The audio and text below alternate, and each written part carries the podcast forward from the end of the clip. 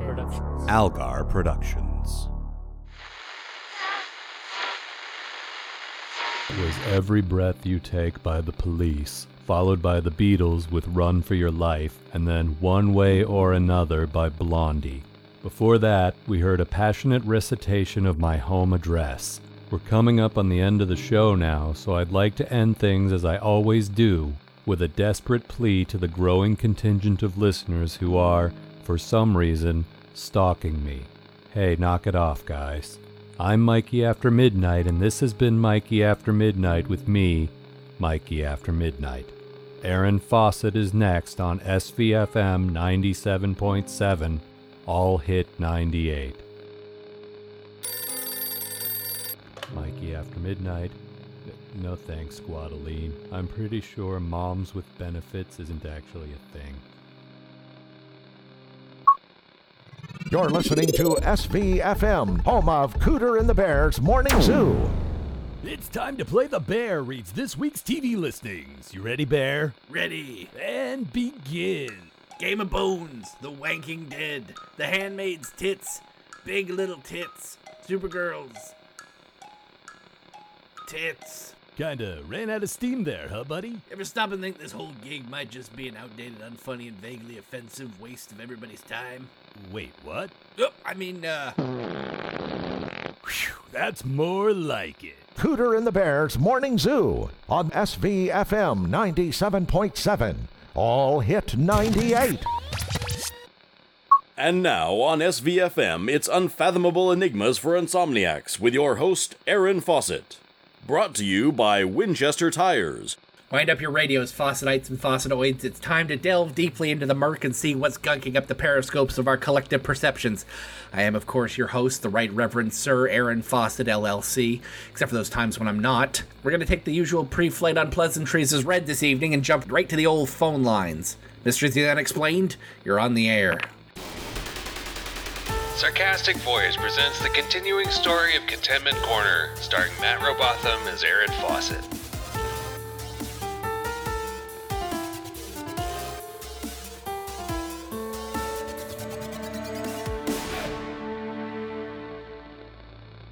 I don't know what any of that means. Yeah, sorry about that. Also, I actually read the end credits last time, not the opening ones.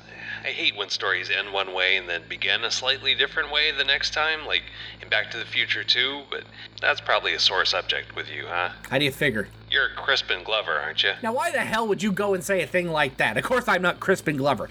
I never even met Mr. Farr. I don't get it. Well, now I suppose we're even, which is unacceptable to me because this is my show and I demand the upper hand vis a vis any and all confusion and the dispensation thereof. Hey, I always wondered is your show called Mysteries of the Unexplained or Unfathomable Enigmas for Insomniacs? Well, it's actually both. Thanks to quantum superpositioning, the show can exist in two states. Were you planning to approach a point anytime soon? Uh, okay, so what if I told you that this entire world we live in was created as a canvas for a sprawling, some might say bloated, interconnected world of comedy sketches, serials, and radio plays? Well, I say you're an idiot because this entire world we live in was clearly created in a blizzard by lizard wizards. Their leader is Eddie Izzard. Isn't it pronounced Izzard? What are you, some kind of pronunciation fascist? Is that like a grammar Nazi? Yes, they're all part of the Axis powers of pedantic assholes, along with the empire of not ending your sentences in a preposition. Listen, my name is Transheregente. I'm either borderline schizophrenic or I have an extremely well developed sense of meta awareness that allows me to perceive everything in Contentment Corner, including the existence of the fourth wall. Fourth wall's old news, Timmy. I only talk about walls 11 through 16 now, except for that goddamn 12th wall. It knows what it did. It's Tron, and okay, never mind all that for the moment. I'm also being held prisoner in an abandoned government facility less than a mile from your radio station. Well, now I know you're just making things up. The government was disbanded in 1777 when the founding fathers declared that the whole thing was a huge waste of time.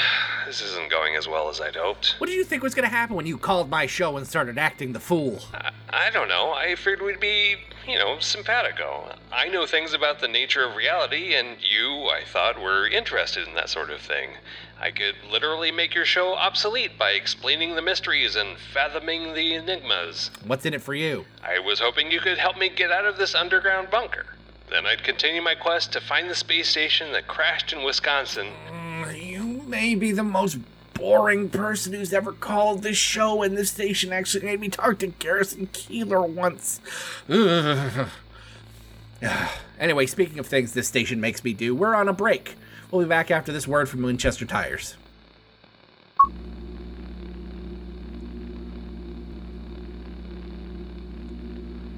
This is the water.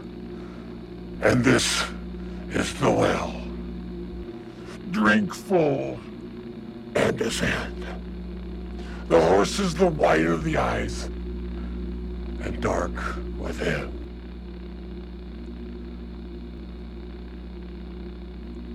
This is the water. And this is the well. Drink full and ascend. Winchester Tires.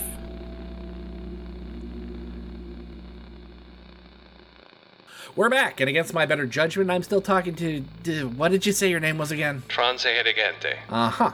That's S 8 D G H E N T H E. That's right? And you've never called this show before. Never? Well, isn't that interesting? You know, my producer thought your name sounded familiar, so he went digging through our old tapes. And he found this. I'm Tron Sahedigahente, and uh, a scientist has captured me, and uh, he's made me a part of his human kangaroo experiment. I don't even believe in kangaroos. Well, it's not like a human centipede. It's not so bad. I'm in a pouch. It's pretty comfy in here. I'm fascinated. Tell me more. Well, that's pretty much it. I'm in a pouch. This other guy has the pouch. He hops around sometimes. He provides nutrients for me. It's, it's, it's a nice little symbiotic thing we got going. Now, now let me ask you this: Uh-huh. Do you do you pay rent? Uh, no, I assume my house has been foreclosed upon uh, because I haven't been back there in so long. I've, I've been in this kangaroo pouch. Well, uh, this human kangaroo pouch. There. Now, what do you have to say about that, Mr. So called human kangaroo? That just proves my point. The guy who writes most of this stuff thought that nobody would notice if he just recycled that character name. Do what now? That clip you just played was from episode 161 of the Sarcastic Voyage podcast. Oh, now it's podcasts. It's always been podcasts. Gross. Let's see what the other listeners have to say about this. Line six, go. Hi, this is Fawn. No, not you. What was that about? Oh, she calls here all the time. She doesn't want to talk to me. She just wants to distract me while she steals my candy. Line three, you're on the air.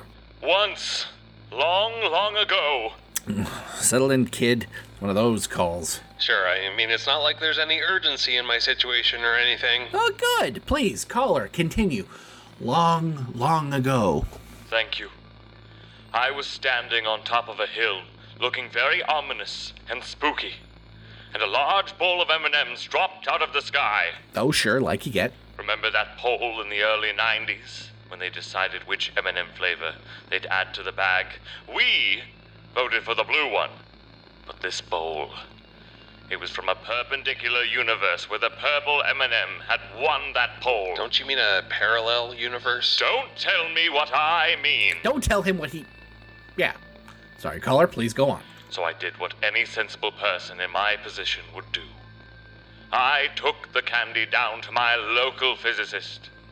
He brought me into his lab and took out a blue M&M, careful to keep the two held well apart. I could see even from across the room the small sparks and magnetic tension that these two objects created from being in close proximity with one another. The physicist told me that the whole matter slash antimatter thing we had going on here could provide the world with an unending supply of clean energy. Yes, yes, and then what? Then I ate the M&M. Viva Cole! I know a cow who would love that guy. Line two, you're up. Uh, hey, so this kid says he has all the answers, right? He does indeed. Give him hell, caller two. How did you know my name was. Caller ID. Oh, of course. Okay, so. Travis wasn't. Tron. Well, that's not a real name. I'm just gonna call you Travis, or maybe Trip. Damn it. I've gone and confused myself now. Happens to the best of us, caller two. Right, so Malcolm, if that even is your real name. Definitely not my name. If you're so smart, tell me this. What the hell was Pac Man supposed to be? What now? Pac Man, the little yellow thing from the video game. I I know the reference, but what is that? Okay, so the world went bonkers for this thing in the early 80s, right? Sequels, a cartoon series, a hit song, but like, what was it? Was he like an animal? Were the ghosts supposed to be actual dead people? Did those dots sustain him? Or were they like something unspeakable that he had to eat his way out of to escape the maze? These are all excellent questions, caller. Are they? So, what's the verdict, Mr. Omniscient? Surely, if you understand the fundamental principles of the universe, you can answer this one simple question. I mean, that's not really how it works. Unless Pac Man was created by the writers who have contributed to the fictional universe we inhabit, I have no idea. Ah, lame. This guy is lame, Aaron. Thank you. Next caller. Hi, this is Fawn. Nope. So, are you gonna help me, or. No, mostly I'm just going to keep taking calls in hopes that my listeners will shame and ridicule you into hanging up. Okay, but I'm seriously trapped down here, and there's a serial killer. Line 7, go for Aaron. Aaron, this is Envy. Now, that's a very contentment corner name if ever I heard one. What? No, I'm the abstract concept of envy. Didn't you call here last night? No, that was my sister. Jealousy. People are always mixing us up, but she's the one everyone actually knows. The one people write songs about. Man, I wish I was her. Whereas she alternately just wishes she had what I have. Do you have a question for our guest? Oh, God, no. Next. I was browsing through the adult section of the Library of Congress the other day when I noticed an undiscovered volume of nude Marilyn Monroe photos dated 1961. I eagerly took the book back to my reading table and began thumbing through it. Suddenly, I was startled to find a strange bookmark shoved between pages 65 and 66, a pseudo hemispherical shaped glob of something about the size of half a soccer ball. It was a human brain. Its mass in my hands, I realized it could very well be a missing historical artifact. I quickly made my way to the front desk. Excuse me, miss, I nearly shouted to the librarian on duty. Shh, she warned me, her index finger to her lip. Sorry, I whispered in apology. Do you have a scale I may use for a moment? She pulled out a balance beam similar to the ones I had used in my high school chemistry class. Quickly but carefully, I masked the brain. Just as I had thought, the weight of 58.932 ounces had confirmed my theory. This was the lost brain of John F. Kennedy. Thank you, I told the librarian as I returned the balance beam. I took the brain and myself to the reference book section where I began to research the last known sightings of this anatomical artifact and found some interesting information. Apparently, in 1969, when the former president's brain disappeared, it was in the custody of his brother Ted. Obviously, he had come here to do some, uh, research and absent-mindedly left the brain in the volume which he was studying. Well, that was something. The writer is clearly just cannibalizing from his old notebooks. I do what now? That call about the M&M, that one, and this last one were both from a collection of stream of consciousness stories he wrote in 1993 called Hey You Cyberpunks, Get Out of My Yard. Guy's really starting to scrape the bottom of the barrel. Just not gonna let this go, are you? I'm not, no. You could hang up on me. You're right, I could. But I wish you wouldn't, because I really am trapped in this underground bunker, and I'm not sure who else I can. You know what? I just realized something. That I'm right about everything, and you're gonna send help. That my producer can put callers on the air with you while I go out for a smoke. Those are candy cigarettes, Aaron. How did you. Omniscient, remember? Listen, here's what's gonna happen. I'm going outside to eat an entire pack of these delicious chalky white sticks, and while I do that, you're gonna interact with my audience. Okay, but. I'm leaving! Okay then. I guess I'm taking your calls now. So if anyone out there can help me break out of this abandoned underground government facility on the southeast edge of Contentment Corner, I'd really appreciate it. Go ahead. Hi, this is Fawn. Well, who didn't see that coming? Rule of threes, am I right? Next call. Hello, this is Nick. Nick of Nick Hall? The very same. Why would you be calling a late night radio conspiracy show in the US? You live in the UK. Well, I live in England, which is similar, I suppose. Anywhere, I own that radio station, don't I? Do you? I do. This was alluded to a number of times, culminating in my actually visiting there in our recent radio play, Keep Calm and Oodalay. Wait, you know you're a fictional character too? Oh, please, I was breaking the fourth wall when you were in nappies. It's British for diapers. Oh, right. So here's the thing, right? Are you ready for the thing? Because I'm about to tell you the thing. I mean, I guess. You need to stop all your bloody whinging. Oh, boo hoo. I've been cursed with complete awareness of my surroundings. I know literally everything that's happened is happening and will have happened. You just don't understand the burden. Of course I do. I just told you I have the same awareness you do. You don't see me moaning about it, and I'm actually worse off than you are. How do you figure? I got a narrator, right? I know that bloke says all I have to do, but you, you're your own story. That means you can bloody well do whatever you bloody want. You're only trapped in a room because you're too daft to realize, and it's realized with an S and not a Z, incidentally, that you could just narrate your way out. But, uh, how would that even. Oh my gosh, are you're actually that dense? Just say, oh no, uh, that I was rescued by a superhero. Done! Wow, I, I guess I never thought about it like that. Too right you didn't.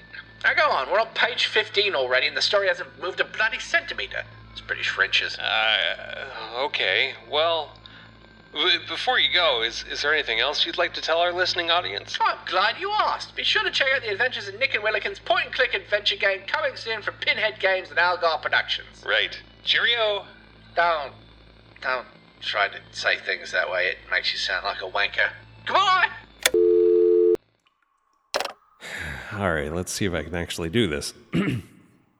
Tron spent an entire night locked in the dungeon like confines of the abandoned underground facility, but then he was rescued by a popular superhero. Face front, true believer. Whoa, it's the amazing. Nope, it sure isn't. I'm a completely original creation, unfettered by concerns of intellectual property. Now face front. Oh, I, uh, I thought that was just an expression. Not in this case. I'm standing behind you. And as long as you're looking the other way, you won't be able to see anything that might lead you to confuse me for anyone else's copyrighted character. Right. Facing front. Now, what. Uh... Now I use my superhuman strength, which is not particularly proportionately matched to anything in nature, and. Uh, lift this heavy thing to get you out of here. Come on, you can do this.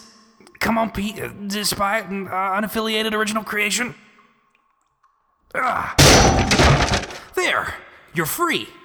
Wow, thanks. Um, thanks. All in a day's work for your friendly friend. And now I've got to get out of here fast and get this medicine to Aunt May. This uh, Aunt Mavis, M- Mavis Bacon, Beacon. Sorry, you may have heard of her. She teaches bacon, uh, typing. Nailed it. So long. Uh, there aren't a lot of tall buildings around here, are there? Not really. We're in rural North Dakota. Oh, right. Good point. So is there a bus or? Yeah, you can uh, catch it in Grace's Past, which is about 15 miles that way. Ah, just wink into existence here in the middle of nowhere. Don't worry, action will be your reward. Action is a terrible reward. Just once I wish money was my reward. Oh man, it's morning already. I need to find Agent Minifin before the serial killer strikes again. Episode 30 of Contentment Corner featured Duncan Bosco as Caller 1, Mark Bosco as Tron Gente, Kara O'Connor as Caller 2, Matt Robotham as Aaron Fawcett, Nick of Nick Hall, and The Bear, Nicole Santora as Fawn, and Caller 3, Sabrina Snyder as Caller 4, Jason Wallace as Not Spider Man, and Ron Algar Watt as Mikey After Midnight and Cooter. It was written by Ron Algar Watt and produced by Algar Productions, copyright 2017.